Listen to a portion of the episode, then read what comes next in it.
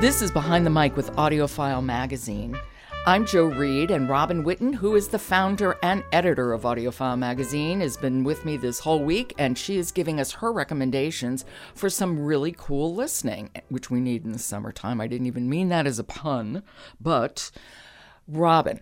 Hi, Jo. We've got a very interesting title today called Ghosts of Gold Mountain by Gordon Chang and read by David Shih.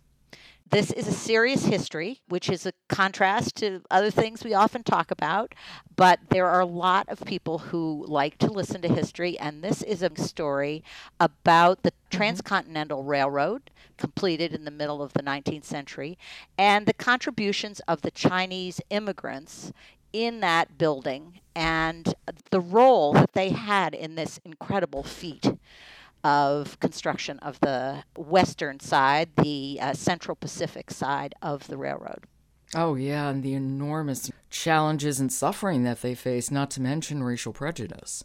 It's very interesting. Gordon Chang is a professor at Stanford. He has a personal connection to the Chinese railroad and has done a tremendous amount of research where there was very little original material. So there are accounts from newspapers and some diaries and mostly reflections. There's very little from the Chinese workers themselves. The fact that they sent thousands of workers to do this amazing feat of going across the mountains and building the railroad you know, there's that iconic photo called the Golden Spike when the two parts of the railroad come together in those giant locomotives, the ceremony. Yeah, no, yeah, no, it's very famous. It's interesting because that was the completion of it, and yet this entire volume, Ghosts of Gold Mountain, is about how they got there. Well, I know you have a clip so this is Ghosts of Gold Mountain by Gordon Chang, and it's read by David Shih. Though a railroad conjures images of continuous linear movement and of the predictability of terminals and schedules, constructing the Iron Road was a very different reality. Building the Pacific Railway was discontinuous, disconnected, erratic, and unpredictable. The construction schedule was punctuated with delays, work in fits and starts, frenetic activity interposed with halting progress, gruesome deaths and constant danger, and disruptive human behavior from top to bottom.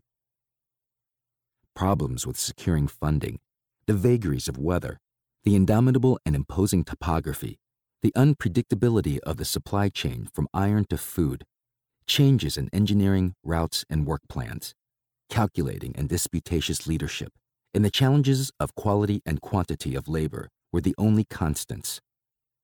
There was nothing simple, smooth, or predictable about this construction effort, the most massive to that point in American history.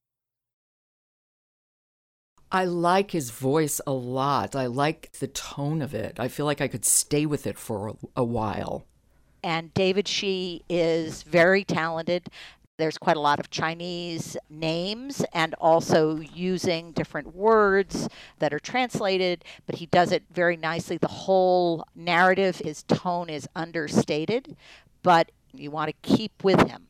And also, Jo, the Ghosts of Gold Mountain won an Earphones Award. And this is an audiobook for history fans. Excellent. Ghost of Gold Mountain by Gordon Chang, read by David Shih. Great recommendation. Thanks, Robin. Okay. Penguin Random House Audio and Listening Library is the sponsor of today's episode of Behind the Mic. Subscribe to Behind the Mic wherever you get your podcasts, and if you leave us a rating on Apple, it does help people to find us. I'm Jo Reed. I'll talk to you again tomorrow.